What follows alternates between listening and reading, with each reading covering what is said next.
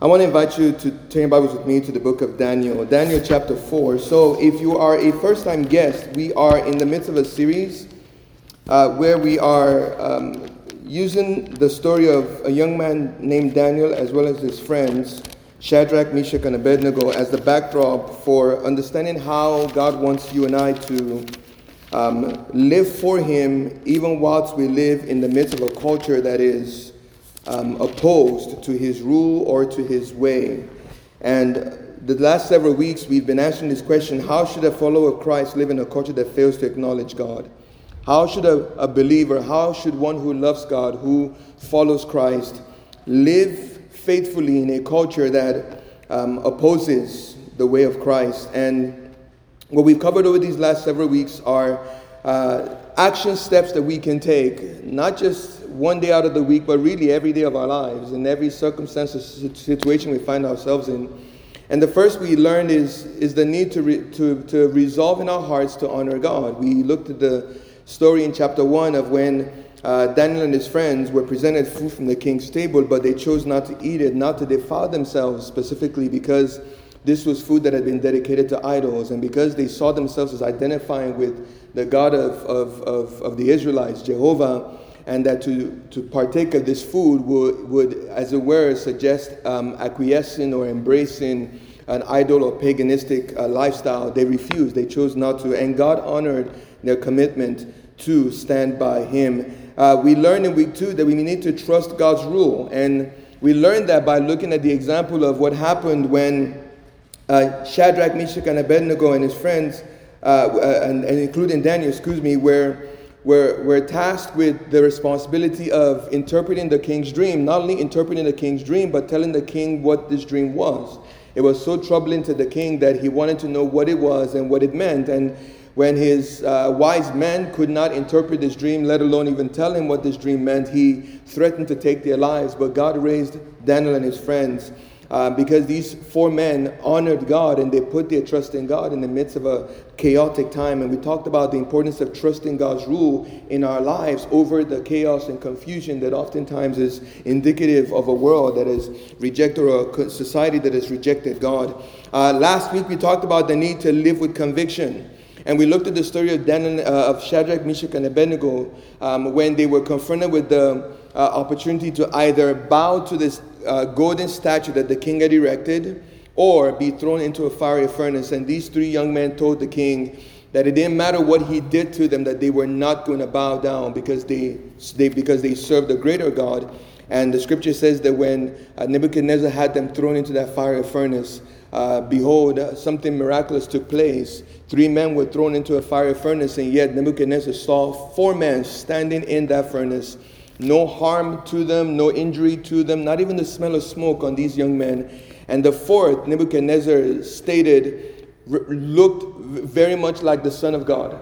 He identified that this fourth person who stood with them in that furnace represented divinity. And, and again, because these three young men were committed to living with conviction, they were able to stand for the Lord, and God in turn honored their stand. Today, I want to focus on the importance of giving God credit. Everybody say, Give God credit. In fact, look to your neighbor and say, Neighbor, it is important that you learn to give God credit. Now, what am I saying when I say credit? I'm not talking about money, I'm not talking about finances, I'm not talking about a credit card system here. That's not what we're talking about. What I'm saying is acknowledging God for who He is.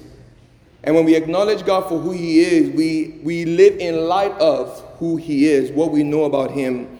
And, and, and the story that helps illustrate this point is found in chapter 4, where we, the gist of it is, we read about Nebuchadnezzar refusing to acknowledge God's sovereign providence and him being humbled royally. Humbled royally by his insistence on, on um, basically elevating himself above uh, where he really should have seen himself. Uh, there's, there's this word that you've heard before, and it's a word that we are constantly cautioned against, uh, that we're constantly warned to guard against, because this, this attitude tends to set us up for failure. In fact, Scripture warns us strongly about this, and it's this word called pride.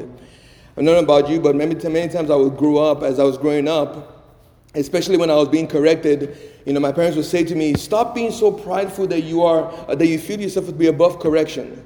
Learn to be corrected. Learn to take correction. Learn to see the value in correction because you're still a work in progress. You've not arrived. You're still learning." Uh, it is a prideful heart that resists correction. It is a prideful heart that, that sees itself as, as something more than it really is.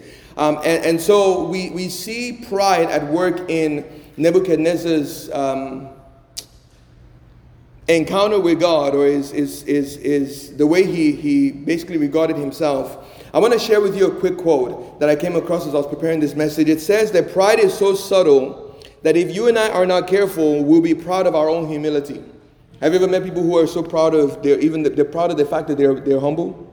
I am such a humble person. That's pride.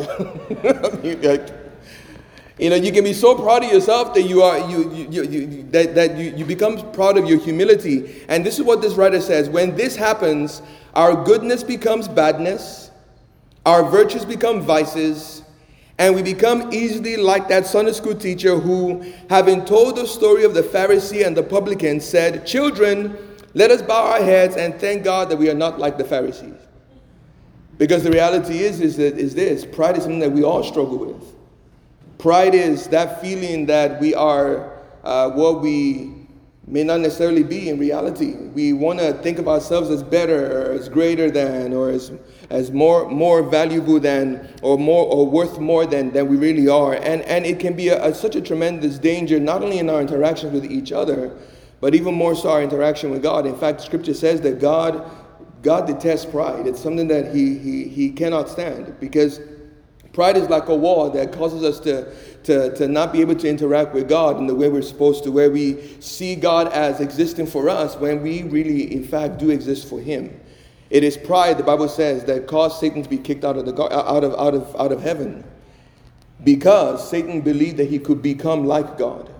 He wanted, he wanted what was not his. And, so, in the story we're about to read, we're going to see Nebuchadnezzar go through the same. So, of course, you know, if you follow, if you followed Nebuchadnezzar's story all the way from chapter one, instance after instance, you've seen God demonstrate Himself before this king in ways that would have made it obvious to this king that, that the God of the Israelites is, is no joke. That he's not just some silly idol that we just worship or we bow, we hope he will answer our prayers. No, he is real. He listens, he responds. Um, he has a will and, and he, he imposes his will on those who will follow him. And, and you would have thought that Nebuchadnezzar would have learned his lesson that, that this God of the Israelites is not a God to be trifled with. So when you look in chapter 3, remember the story of what, oh, chapter 2, excuse me, the story of the dream that he had where he saw this statue erected and, and this statue uh, looked like a figure and, and, and every part of this, there were several parts of this statue that were, that were, that were based off of different elements, gold, silver, iron, you know, a mixture of iron and, and, and, and, and, and, and, um, and clay. And every one of these represented something. And the gold in that in chapter 2 represented Nebuchadnezzar, represented his rule, his reign. And for whatever reason, we remember in chapter uh, 4, Nebuchadnezzar decided he was going to erect a statue similar to the statue he had seen in his dream, but it was going to be made of gold to represent in his mind what would have been an eternal rule. And yet, once again in chapter 4, we then find Nebuchadnezzar having yet another dream. And in this dream, he sees a tree. He sees this tree that's in the middle of a field. It's a majestic looking tree. This tree is so magnificent that, that, that according to Nebuchadnezzar, that not only is, is, is its, is its, um, its uh, branches reaching up to the heavens, but that even animals are, are coming under this, this tree. People are coming under this tree for shelter. Um, and this tree can be seen from far and wide. It was such a magnificent structure. Its influence was expansive. But then all of a sudden, Nebuchadnezzar in this dream hears a voice calling out from heaven, commanding for this tree to be cut down. And that this tree would be cut down, but that only a stump would be left, right? And that, and that attached to that stump would be a chain. And that this, this stump would eventually, or this tree eventually representing a man, would live like an animal for seven years until he would acknowledge, this individual would acknowledge that, that God, the God of, of, of the Israelites, is sovereign Nebuchadnezzar has this dream, and of course, he remembers this dream vividly. He remembers every detail. And so, as before, he went to his wise men and said, Hey, gentlemen, I need to know what this dream means. It's disturbing, it's troubling. And so the wise man, again, for whatever reason, well, we, we, there's no forever reason, they, they, they could not interpret it because they don't know God. And so these wise men say to the king, We don't know what this dream means. And so the king goes to Daniel because, of course, Daniel had interpreted the dream so many years before. And Daniel tells the king, This is what this dream means. And in verse 29 is where we're going to pick up. Um, if you turn your Bibles with me, in verse 29, scripture says that Daniel told the king what this dream meant and essentially told the king, King, this dream is about you. This tree that you saw in this dream represents you. And it represents judgment that is getting ready to happen to you unless you're willing to acknowledge God as being sovereign. And the scripture says that Nebuchadnezzar heard this, he heard that Daniel's warning, and then a year went by, and this is what happened. In verse 29, 12 months later, as the king was walking on the roof of the royal palace of Babylon, this is what he said Is not this the great Babylon that I, everybody say I, have built as the royal residence? By my, everybody say my, my mighty power, and for the glory of my, everybody say my, majesty. The same man that had been warned just a year before, be very careful because this dream is, is warning you that if you do not acknowledge God, that if you fail to give God credit for the successes that you're enjoying, that this is what he's going to do. 12 months later, he stands on the balcony of his palace and he begins to say these words. And this is what verse 31 says. Even as those words were on his lips, so he had not even finished saying what he was about to say, a voice came from heaven saying, This is what is decreed for you, King Nebuchadnezzar. Your royal authority has been taken from you. You will be driven away from people, and you will live like the wild animals. You will eat grass like the ox. Seven times, translations put it seven years will pass for you until you acknowledge that the Most High is sovereign over all kingdoms on earth and that He gives to them, He gives them, excuse me, to anyone He wishes. And immediately, verse 33 says, What had been said about Nebuchadnezzar was fulfilled. He was driven away from people, and he ate grass like the ox. His body was drenched with the dew of heaven until his hair grew like the feathers of an eagle, and his, and his nails like the claws of a bird.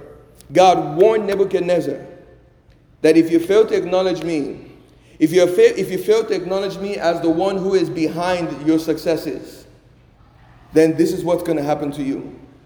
And, and, and 12, 12 months went by, and Nebuchadnezzar finds himself doing the very thing that God had warned him against. And true to his word, God pronounced judgment on Nebuchadnezzar. And, and what you discover about chapter 4 is this that it is exactly Nebuchadnezzar that is describing what happened.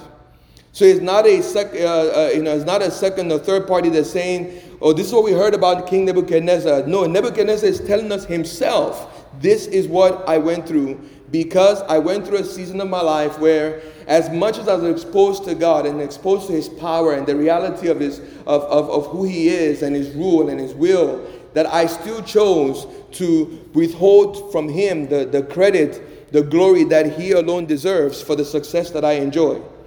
And Nebuchadnezzar essentially was saying, is, is saying to you and I, do not follow the same path I took. Because, because God is a jealous God. God, the glory that belongs to Him, God will not give to someone else. God will not share His glory with another. And, and, and the, the reality is, God has every right to refuse to share His glory with anyone because nobody else is like Him. Nobody else compares to Him. And so we must learn our place. We must learn that our responsibility, our our role in this relationship with God is to acknowledge Him for who He is, because in fact, it is in the acknowledging God for who He is that God is able to elevate us and to, and to, and to build our lives the way He desires to. But pride, friends, will always get in the way of us knowing God, of us walking with God, of us building a relationship with God. There are three lessons that I want to share with you very quickly this morning um, that we learn from his story, Nebuchadnezzar's story about, about pride and, and, and the danger of allowing pride to creep up in our hearts and what we must do to keep from it creeping up in our hearts. The first thing we learn is this that when we fail to acknowledge God for who He is, that it opens us up to self deception. Every one of us has the capacity to be self deceived in the, in the sense that we can embrace what is not true about us and believe it so strongly that we literally are, are, are shielded, our, our minds are closed to the truth and we embrace a lie. I mean, think about it. I mean, you, you probably have met somebody before who, who, has, who, has, who has rehearsed a lie so many times that it, now it sounds true. That even they can't tell you what's the difference between what's true and what's a lie. Because what, what, has, what has happened is they've, they've chosen the, out of the pride of their hearts to embrace an idea of themselves that is far from reality. What pride does is pride gets you and I to think that we are something that we are not. Pride gets us to think that we have what we don't have, that we can do what we really cannot do. Think about it. When you look at what happened all the way back in the beginning, in the Garden of Eden, when, uh, when the serpent came to Adam and Eve, he, he, had, he, he, he tapped into that propensity to be prideful. Because what happened was when he came to her, her Eve and said, Did God say you must not eat of any tree in this garden? She said, No, what God said is we must not eat from this. For if we do so, what will happen? We will what? We will what? We will die. And what the serpent's response to her was, No, you will not die. Instead, you become like God. That serpent tapped into the propensity that is in us to, to want to see ourselves as, as more than we are. And so, in Eve's mind, it made sense that this fruit that looked good to eat could possibly get her to a place or a state that she had yet attained. But what he did not tell her was that because, because her, her, her, her actions were based off of pride or were based off of a desire to elevate herself beyond where God had put her, that it was in fact sin. When we fail to acknowledge God for who He is, when we fail to recognize God for who He is, we open ourselves up to self deception. And Satan feeds off of that. Satan's desire is to get us to think we don't need God, that we, to get us to think that we can manage without God, that we can handle ourselves without God, that we can, we can resolve our circumstances without His help, that we don't have to do it His way, we can do it our way. Why? Because somehow our way can be better than His way. When we fail to acknowledge God, when we fail to follow Him, when we fail to honor Him, we open ourselves up to self deception. I want you to hear what Paul says in Romans chapter 1, verse 21, and this is critical because Paul is describing not just the people of his time, but he's describing people of all time. And in, in this conflict between a desire to please God and a desire to please the flesh, he says about those who fail to acknowledge God that even though they know God, in other words, the preceding verses tell us that, that, that there, there is nobody on the earth that can ever be able to say that there is no God, really because God has provided evidence that he exists. He has provided signs all around us that he exists. So that nobody's with a, nobody has an excuse. But he acknowledges here in verse 21 that even though God has provided signs, evidence to demonstrate that he is who he says he is and that, that he is real, that knowing God, people choose to not give him the honor that belongs to him. So when people back in Bible times were worshiping idols, that's what they were doing. They were giving honor to idols that belonged to God. When, they were, when, when, they were, when, when you have you know, certain, certain civilizations or cultures that would, that would promote the worship of a, of a religion, of a ruler or, or of an emperor, what they were doing is they were taking what belonged to God and they were ascribing it to somebody else. And this is what Paul says happens. That not only do they not give God the honor that belongs to him, nor do they thank him, but instead, as a result of this, their minds have become complete nonsense. Their thoughts, excuse me, and their empty minds are filled with darkness. So, what Paul says is that when we fail to acknowledge God, we open ourselves up to lies. We open ourselves up to, to, to, ideas and to, and, to, and to a mindset that, is, that, is, that, that removes us from the truth and, and it takes us further and further from the truth the longer we embrace it. When we fail to acknowledge God, we are opened up to self deception, and God's desire is that we not be deceived. In fact, Scripture warns us over and over about this, this danger of being deceived. But notice that scripture always points us back to who? Him. It's not about you just simply coming to a realization that, that, oh, you're walking in deception. No, it's about going back to God, focusing on Him, and in focusing on Him, dis- discerning that the way that you've been towing is really not the truth. Because the idea is that it's, it's, is, is that God serves as the, as the barometer, He serves as the yardstick, the measuring tool to define whether anything else is right or wrong. I said this to you a few weeks ago that, that it, it is not we or society that determines what is right and wrong. It is, not, it is not government that determines what is right and wrong. It is God that determines what is right and wrong. And ultimately, we will all give account, not, by, not according to our standard, but according to His. Why? Because He is God. And so there's a warning to, to not, not open ourselves up to self deception because we fail to acknowledge God. But here's the second thing we discover is this, and that, that God mercifully exposes our sin so that you and I can escape his judgment. Notice what happened with Nebuchadnezzar. Now we, we, we look in chapter 4 at, what, at, at the experience he had 12 months before his downfall. But really, God's warning to Nebuchadnezzar had happened way before. Um, according to historians, that particular dream that he had in chapter 2 happened 25, 26 years before. So this was not Nebuchadnezzar's first encounter with God. What happened in, you know, with, with uh, Shadrach, Meshach, and Abednego when they were thrown into the fiery furnace, it didn't just happen recently. These are things that had happened over a period of time to expose Nebuchadnezzar to the reality that the God of the Israelites is real and that he is the ultimate God, there's no one like him. And yet, Nebuchadnezzar chose to ignore mercy. He chose to ignore God's warnings. I am grateful, friends, that God doesn't just judge me the first instance, that He brings me to a reality of, of what is right and wrong in my life. I am grateful. Not, not to suggest this morning that we are to take advantage of the grace God extends to us. You know, that, well, you know, God, I'll, I'll, I'll live the way I want to live, and then, you know, knowing that tomorrow you will give me a chance. No, we, we, God doesn't owe us opportunities to make things right. If, if God was going to be fair and just, the moment we sin, the moment we violate His law, God, God, God is supposed to judge us. We're supposed to be condemned. God shouldn't have to do anything He does to redeem us. And yet the Bible says that God does. Why? Because it is not His will that any perish. Why would He warn Nebuchadnezzar 12 months before what ended up happening took place? If not because God cares for Nebuchadnezzar, even though Nebuchadnezzar may not have been, may not have a heart for God, a desire for God, but God cared for him and God wanted him to walk in truth. God wanted him to not, to not walk in self-deception. That's why God warned him. So notice in verse in, in, in verse uh, verse 27, after Daniel has interpreted the dream, this is what he says to the king: Be pleased to accept my advice this is a, a, a godly man speaking to an unrighteous king, saying, Accept my advice, renounce your sin by doing what is right, and your wickedness by being kind to the oppressed. It may be that then your prosperity will continue.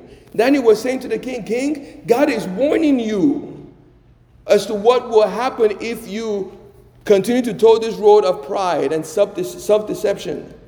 Because God doesn't want you to go down that road. God takes no pleasure in our destruction. God takes no pleasure in, in us having to deal with the consequences of our sin. You know, as, as a parent, I think about when my kids do something wrong, you know, and I, and I have to discipline them. I don't, I don't derive joy in disciplining my kids, but I do it because I need to, I have to. It's not, a, it's not something that I, I, I look forward to, but it's something that is necessary. Why? Because it's important that they understand that that, that disobedience or, or, or not doing what they're supposed to do, that there's consequences that follow.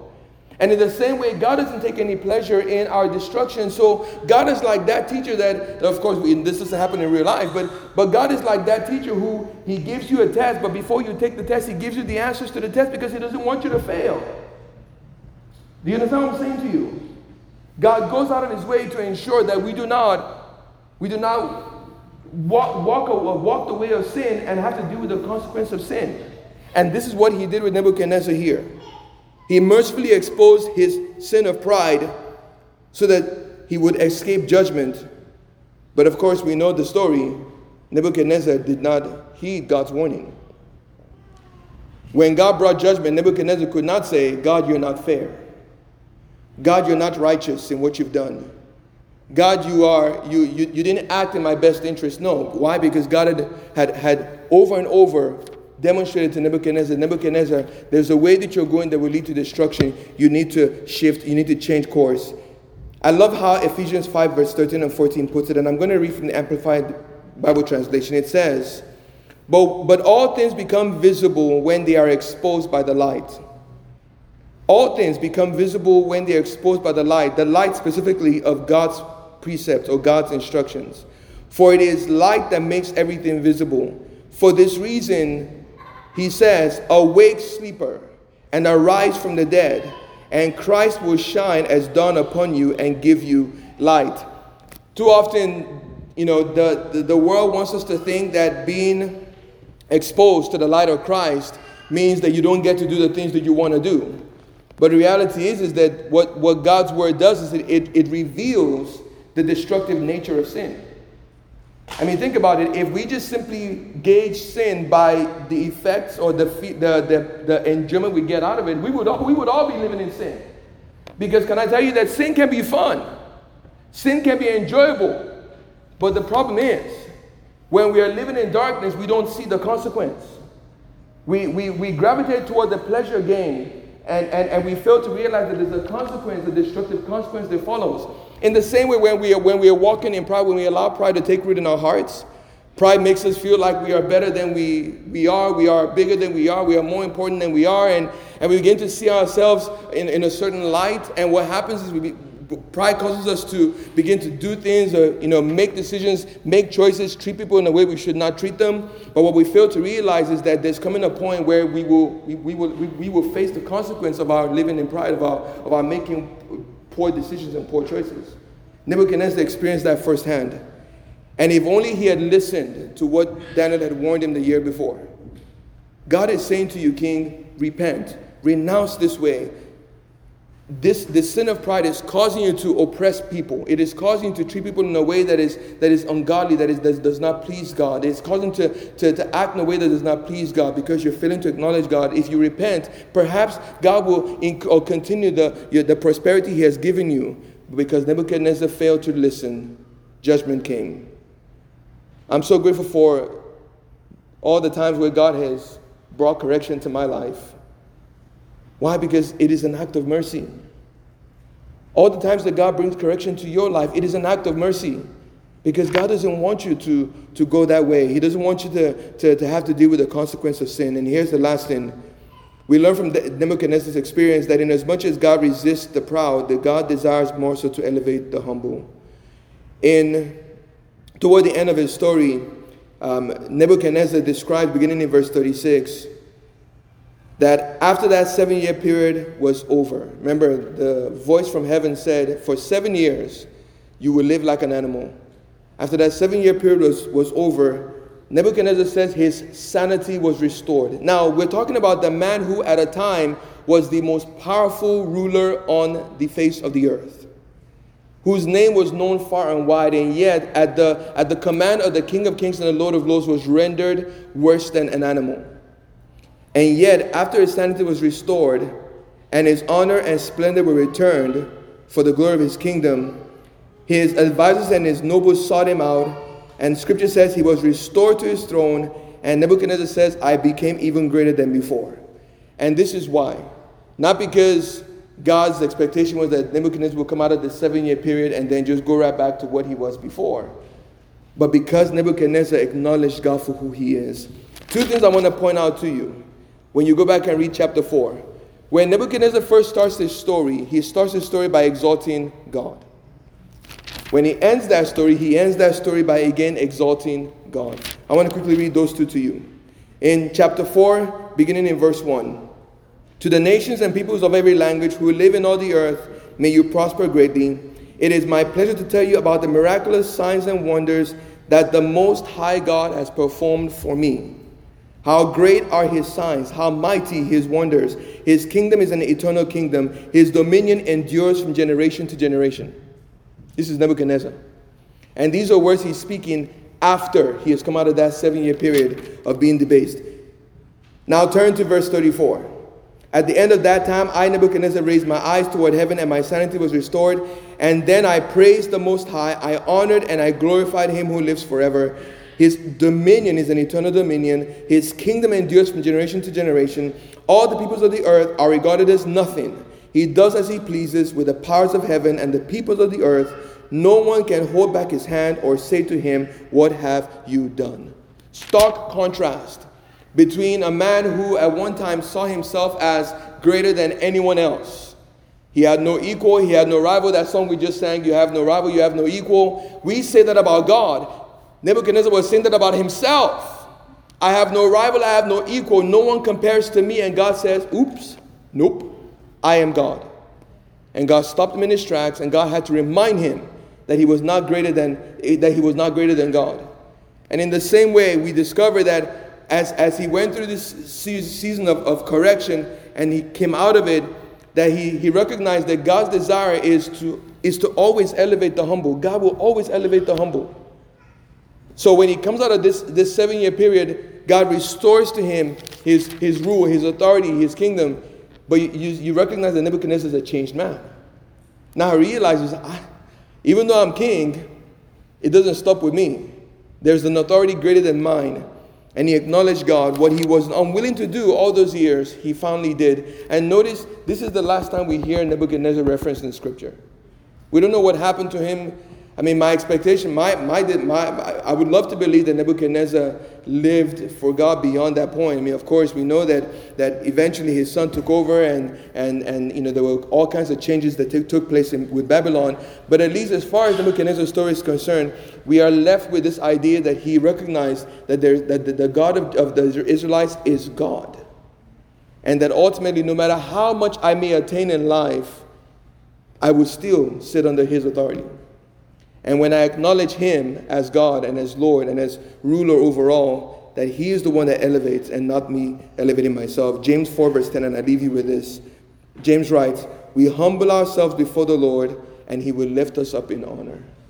Now, again, understand this point that honor, lifting us up in honor, honor does not always necessarily mean that God will um, give you more money or that it means a, a greater promotion at work. Again, we tend to think um, superficial sometimes when we think about God's blessings, but God's blessings go beyond just the superficial things.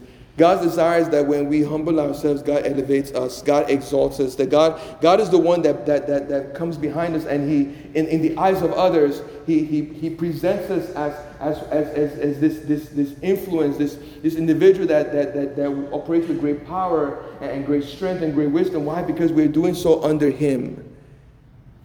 We, but we must always remember, friends, that pride always comes before a fall and that it is a principle we must, we must live by.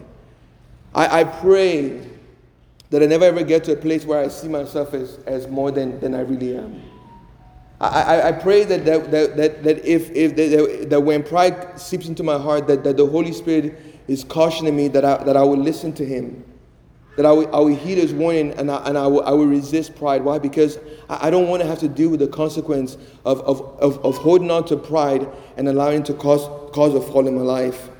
Nebuchadnezzar is, a, is, is, the, the story of Nebuchadnezzar is a lesson we must learn from. In fact, it's, it's that sin I heard a long time ago that, that a, a, a, a, wise person, not, they don't just simply learn from the, their mistakes, they learn from the mistakes of others. If we're to walk in wisdom, we must learn from this man's mistake and not make the same ourselves. You may say, well, Pastor John, I'm not in a position of influence, I'm not in a position of power or authority. Here's the thing, friends. Just because you don't have a title or, or a position to your name does not mean that you're not vulnerable to pride. In your relationship with whomever, in whatever circumstance you may be, pride can seep in again because the ultimate goal of pride is to cause us to see ourselves as not needing God as, as, as, as being able to function, being able to live without Him. But as I told you many times before, being a Christian is not about me proving to God how deserving I am of that moniker, that, that identity of being a Christian. It's not about me showing God, God, I deserve to be your follower. God, watch me, see how I'm proving myself to you. No, being a Christian is about living in greater dependence on Him. That the more we follow God, the more we are reminded how much we need Him and how dependent we are on Him and how we cannot live without Him. And, and that's the kind of mindset God wants us to constantly have because, because, can I tell you this, friends? That's a hungry mindset. That's a mindset that will keep going back to God over and over and over and over again. As, as Jesus said, we seek first the kingdom of God and his righteousness. It, it is a mindset that will constantly be hungry for God, constantly be hungry for God to work in our lives, to help us be, be who he wants us to be. Uh, it is a mindset that, that, that, that makes us available to God to be used by him to accomplish what he wants to accomplish. It is a mindset that says, God, I've, God, I've not arrived. I'm a work in progress. I want you to work in my heart and life because, as great as, as the things you've done, I believe that there's so much more you want to do. It's a hungry mindset that God desires to produce in us, but pride will always get in the way of that. And we must guard against that. And so, again, on our way to heaven, let's learn from Nebuchadnezzar. Let's not allow God to humble us by putting us in a situation where we have to be forced to acknowledge who He is. Let's do so willingly. Let's recognize our lowly state and allow God to elevate us and to make of us what He desires to, so that ultimately He gets the glory for everything that is happening in our lives and through our lives. Amen. I want to invite you to bow your heads with me this morning. Heavenly Father, I thank you this morning for the word that, that we've just read. And, just as we've, these last several weeks, has been going through the story of, of Nebuchadnezzar, his friends, and now today we're talking about the king. Um, God, I'm, I'm, I'm thankful because every character in the scripture, Lord, every character in the Bible, God, we, we, we can learn a lesson or two from their lives, from their story. Both those who made bad decisions and those who made good decisions. God, we can always learn from their stories. And from this story, we, we learn about the importance of of guarding against, Lord, a prideful heart, and how easy it can be for us, Lord, to, to walk in self deception and, and, to, and to fail to see the truth about ourselves and, and the reality of our, ultimately, God, our need for you in our lives. That, God, we can become so caught up in our accomplishments, our abilities, um, what people say about us, and and that we begin to think that we are sufficient in and of ourselves. We don't need you. And yet, the reality is, is that every success, every accomplishment that we have gained, it ultimately is because of you. You're the one that gives us ability. You're the one that gives us authority. You're the one that gives us influence. You're the one that puts us in a position where we can um, uh, lead others, God, and impact other people's lives. And, and none of it is of our own doing, Father. And, and yet, when we fail to look to you, to acknowledge you, God, we miss the mark. We begin to look to ourselves. And you've warned us in your word over and over, God, that pride leads to a fall. There is nothing about pride that is ever good. It always leads to destruction. God, I pray that you would help us, Lord, to guard against a prideful heart, and that by being continually yielded, submissive to you, recognizing, Father, that, Lord, you are the God that sits on the throne of our hearts. And that God, we, we follow your lead. We, we acquiesce to your will. We do what you want, Father, so that ultimately it is your will that is accomplished in us. Help us, Father, to be people who are committed to your rule in our hearts and our lives. And that God, even in our maximum impact environment, in our jobs, in our schools, in our communities, Lord, as we interact and as we exercise the influence and the authority that you give us, Lord, God, the voice that you give us, Lord, in our culture, God, I pray that you would help us, Lord, be faithful stewards of those opportunities, Lord. Recognizing that, God, anything we do, ultimately, God, we're representing you. And that, God, the opportunity that we have to influence and to impact other people's lives is ultimately that so that they might know you and be drawn to you. And so, God, I pray that you help us today, God, to be a people who walk humbly before you, Father who live in light of you, Father, of who you are. And trust that, Lord, as we are faithful, Father God, to live for you, that God, you will elevate us. That God, you are the one that will promote, you are the one that will exalt. And that God, when you do so, God, we never have to be ashamed of it, Father, but that Lord, we can we can be confident, Lord, that, that it is it is in keeping with your will for our lives, but also for the work you have for us to do. And God, I pray if there's anyone that is here today who does not have a relationship with Christ, I, I thank you because it is in knowing Jesus that we discover the truth about, about who we are. I'm so grateful that, that I had a personal encounter with the Lord that opened my eyes to the reality that salvation is not something that I, I experience because of what I do to earn your forgiveness, to earn your acceptance or approval Salvation comes because we put our trust in Jesus, recognizing that, that, that truly there is nothing we could do about our own sin, but that you did everything to make a way for us, Lord. so that not only can we be forgiven of sin, but we can be set free from the power of sin so that we can live for you. And Lord, if there's anyone that is here today who does not know Jesus, I thank you that even now, Lord, if they will call on your name, that God, you will meet them in their place and point of need. Bring forgiveness, Father, restoration, God. And that God, you would change them, Father God, and renew them, renew within them a right spirit and, and help them to know you, to live for you, to walk with you. Again, God, we thank you. And we thank you, Father, for your word. Pray that, Lord, your word will continue, God, to find root in our hearts and our lives and to help us to live for you. For we ask these things in Jesus' name, and everyone said, Amen.